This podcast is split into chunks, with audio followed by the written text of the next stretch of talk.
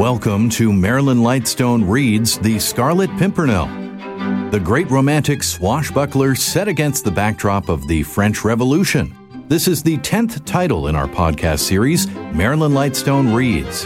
If this is your first time with us, you can find all the other novels in our series plus new episodes at classicalfm.ca or through your favorite podcast app. Now, let's turn to Marilyn as she reads The Scarlet Pimpernel.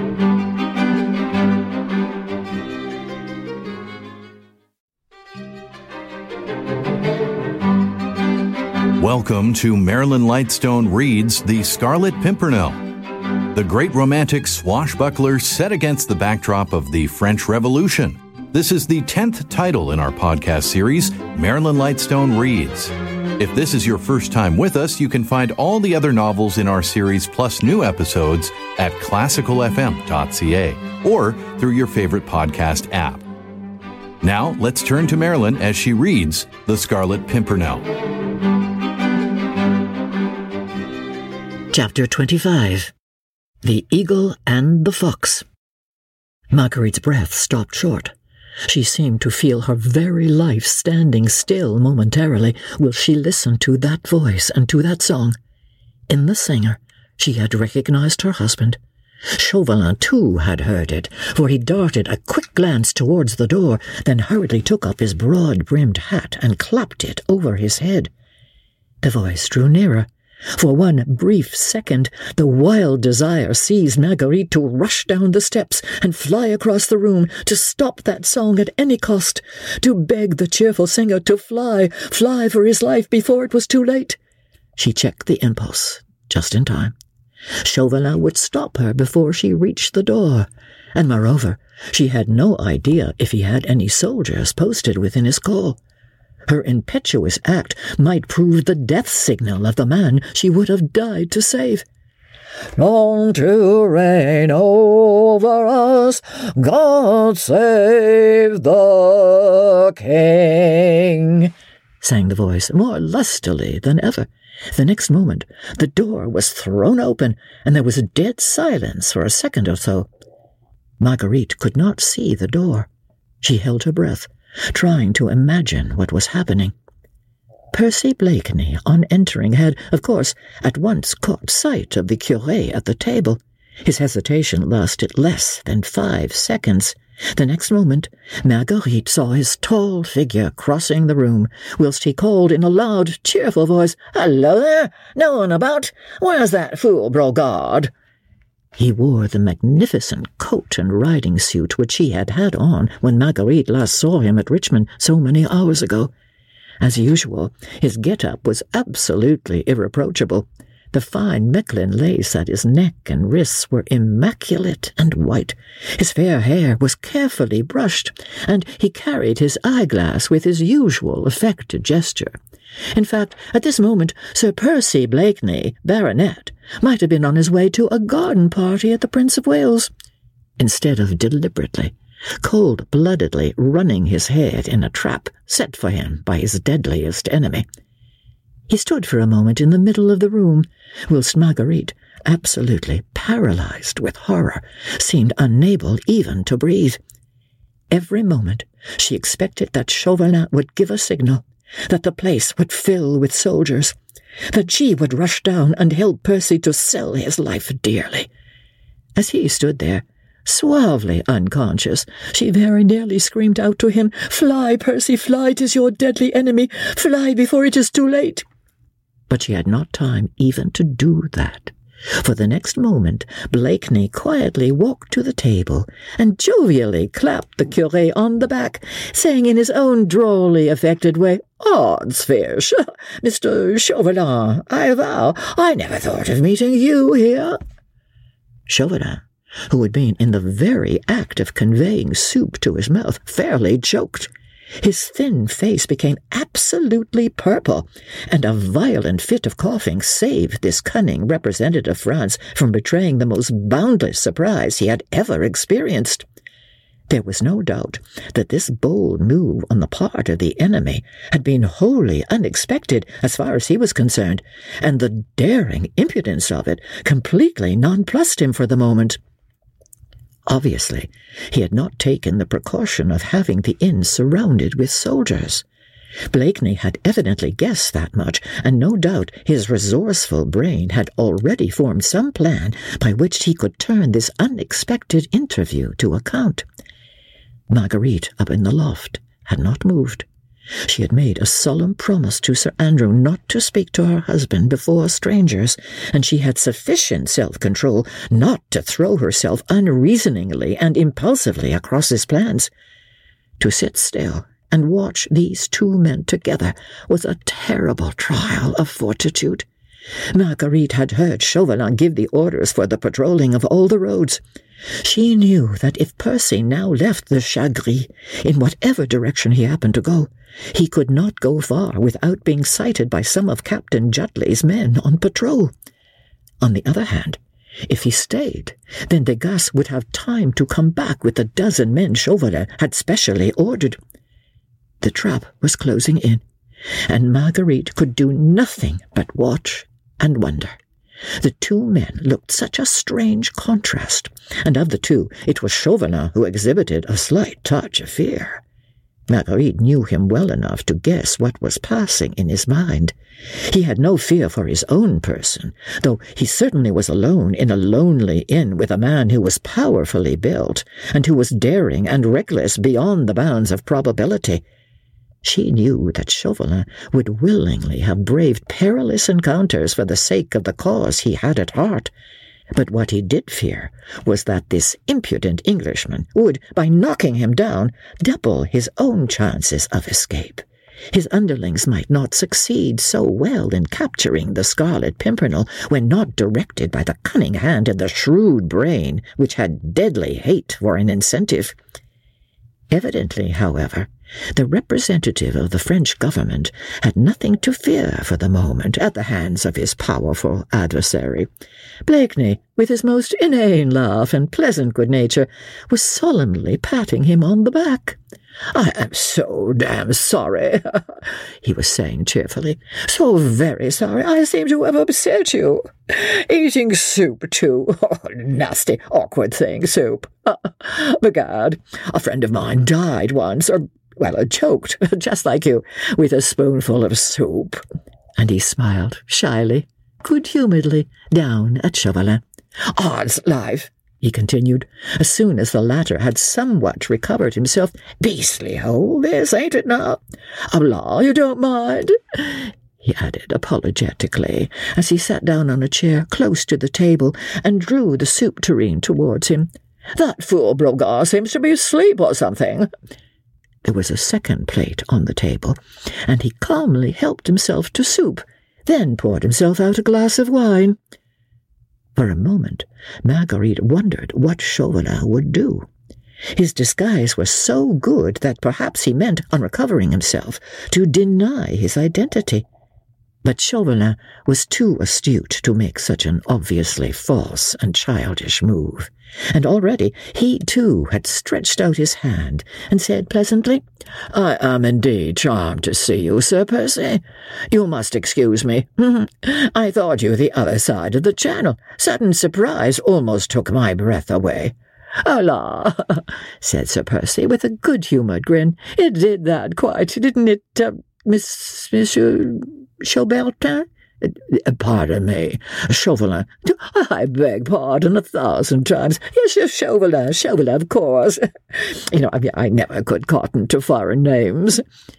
He was calmly eating his soup, laughing with pleasant good humour, as if he had come all the way to Calais for the express purpose of enjoying supper at this filthy inn in the company of his arch enemy. For the moment, Marguerite wondered why Percy did not knock the little Frenchman down then and there, and no doubt something of the sort must have darted through his mind, for every now and then his lazy eyes seemed to flash ominously as they rested on the slight figure of Chauvelin, who had now quite recovered himself, and was also calmly eating his soup. But the keen brain, which had planned and carried through so many daring plots, was too far seeing to take unnecessary risks. This place, after all, might be infested with spies. The innkeeper might be in Chauvelin's pay.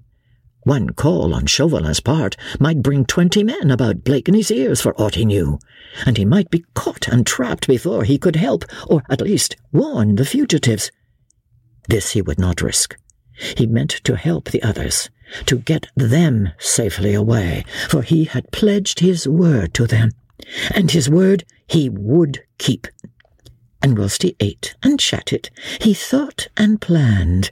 Whilst up in the loft, the poor, anxious woman racked her brain as to what she should do, and endured agonies of longing to rush down to him, yet not daring to move for fear of upsetting his plans. I didn't know, Blakeney was saying, that you were in holy orders. I, uh, stammered Chauvelin. The calm impudence of his antagonist had evidently thrown him off his usual balance. But law, I should have known you anywhere, continued Sir Percy, placidly, as he poured himself out another glass of wine, although the wig and hat have changed you a bit. Do you think so? Oh, lad, they alter a man so, but, begad, I hope you don't mind my having made the remark. Damned bad form making remarks. I hope you don't mind. No, no, not at all. Um, I hope Lady Blakeney is well, said Chauvelin, hurriedly changing the topic of conversation. Blakeney, with much deliberation, finished his plate of soup. Quite well, thank you, he said at last, dryly. There was a pause, during which Marguerite could watch these two antagonists, who evidently in their minds were measuring themselves against one another. She could see Percy almost full face where he sat at the table, not ten yards from where she herself was crouching, puzzled, not knowing what to do or what she should think. She had quite controlled her impulse now of rushing down and disclosing herself to her husband. A man capable of acting a part in the way he was doing at the present moment did not need a woman's word to warn him to be cautious. Marguerite indulged in the luxury, dear to every tender woman's heart, of looking at the man she loved. She looked through the tattered curtain across at the handsome face of her husband, in whose lazy blue eyes and behind whose inane smile she could now so plainly see the strength, energy, and resourcefulness which had caused the Scarlet Pimpernel to be reverenced and trusted by his followers. There are nineteen of us, ready to lay down our lives for your husband, Lady Blakeney, Sir Andrew had said to her, and as she looked at the forehead, square and broad, the eyes blue, yet deep set and intense, the whole aspect of the man, of indomitable energy, hiding behind a perfectly acted comedy, his almost superhuman strength of will and marvelous ingenuity, she understood the fascination which he exercised over his followers, for had he not also cast his spells over her heart and her imagination? Chauvelin, who was trying to conceal his impatience beneath his usual urbane manner, took a quick look at his watch. Desgas should not be long. Another two or three minutes, and this impudent Englishman would be secure in the keeping of half a dozen of Captain Jutley's most trusted men. You are on your way to Paris, Sir Percy? he asked, carelessly. Odds life, no, replied Blakeney with a laugh. Only as far as Lille. Not Paris for me. Beastly uncomfortable place, Paris, just now. Ah, Monsieur Chaubertin. Uh, oh, beg pardon, Chauvelin. Not for an English gentleman like yourself, Sir Percy, rejoined Chauvelin sarcastically, who takes no interest in the conflict that is raging there. Oh, la, you see, it's no business of mine, and our damned government is all on your side of the business. Old Pitt daren't say boo to a goose. Uh, you are in a hurry, sir, he added, as Chauvelin once again took out his watch. An appointment, perhaps. Oh, I pray you to take no heed of me. My time's my own. He rose from the table and dragged a chair to the hearth. Once more, Marguerite was terribly tempted to go to him, for time was getting on. Desgas might be back at any moment with his men. Percy did not know that, and, oh, how horrible it all was, and how helpless she felt. I'm in no hurry, continued Percy pleasantly, but law, I don't want to spend any more time than I can help in this god-forsaken hole. But begad, sir, he added, as Chauvelin had surreptitiously looked at his watch for the third time, that watch of yours won't go any faster for all the looking you give it. You're expecting a friend, perhaps? Ay, a friend. Not a lady, I trust, Monsieur l'Abbe? laughed Blakeney. Surely the Holy Church would not allow... Eh, what? but I say, come by the fire. It's getting damned cold. He kicked the fire with the heel of his boot making the logs blaze in the old hearth. He seemed in no hurry to go, and apparently was quite unconscious of his immediate danger. He dragged another chair to the fire, and Chauvelin, whose impatience was by now quite beyond control, sat down beside the hearth in such a way as to command a view of the door. Desgas had been gone nearly a quarter of an hour. It was quite plain to Marguerite's aching senses that as soon as he arrived, Chauvelin would abandon all his other plans with regard to the fugitives and capture this impudent Scarlet Pimpernel at once. Hey, Monsieur Chauvelin, tell me, I pray you, is your friend pretty? Damn smart, these little French women sometimes. What? But I protest, I need not ask, he added as he carelessly strode back towards the supper table. In matters of taste, the church has never been backward, eh? but Chauvelin was not listening. His every faculty was now concentrated on that door through which presently Desgas would enter. Marguerite's thoughts, too, were centred there, for her ears had suddenly caught, through the stillness of the night, the sound of numerous and measured treads some distance away. It was Desgas and his men. Another three minutes, and they would be here. Another three minutes, and the awful thing would have occurred. The brave eagle would have fallen in the ferret's trap. She would have moved now and screamed, but she dared not, for whilst she heard the soldiers approaching, she was looking at Percy and watching his every movement. He was standing by the table whereon the remnants of the supper, plates, glasses, spoons, salt and pepper pots, were scattered pell-mell. His back was turned to Chauvelin, and he was still prattling along in his own affected and inane way. But from his pocket he had taken his snuff-box, and quickly and suddenly he emptied the contents of the pepper pot into it. Then he again turned with an inane laugh to Chauvelin. Did you speak, sir? Chauvelin had been too intent on listening to the sound of those approaching footsteps to notice what his cunning adversary had been doing. He now pulled himself together, trying to look unconcerned in the very midst of his anticipated triumph. No, that is as, as you were saying, Sir Percy. Oh, I was saying, said Blakeney, going up to Chauvelin by the fire, that the vendor in Piccadilly has sold me a better snuff this time than I have ever tasted. Will you honour me, Monsieur l'Abbe? he stood close to Chauvelin in his own careless, debonair way, holding out his snuff-box to his arch enemy.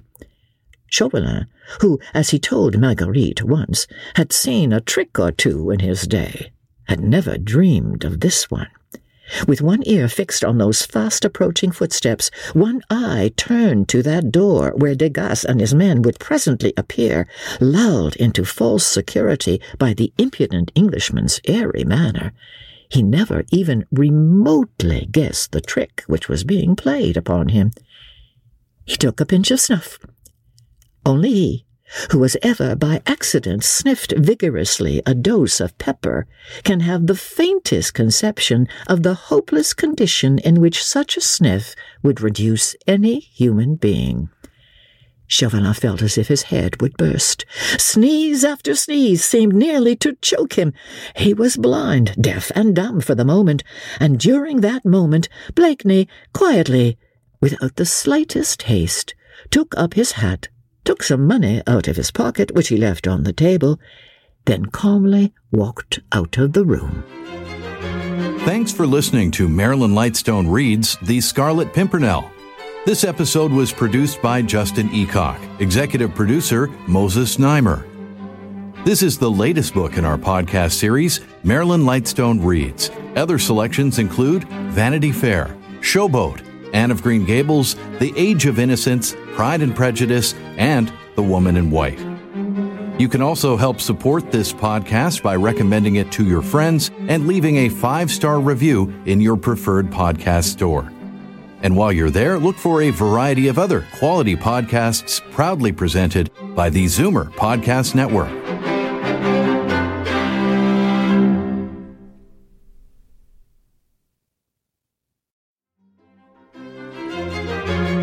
For listening to Marilyn Lightstone Reads The Scarlet Pimpernel. This episode was produced by Justin Eacock, executive producer Moses Znaimer. This is the latest book in our podcast series, Marilyn Lightstone Reads. Other selections include Vanity Fair, Showboat, Anne of Green Gables, The Age of Innocence, Pride and Prejudice, and The Woman in White. You can also help support this podcast by recommending it to your friends and leaving a five star review in your preferred podcast store. And while you're there, look for a variety of other quality podcasts proudly presented by the Zoomer Podcast Network.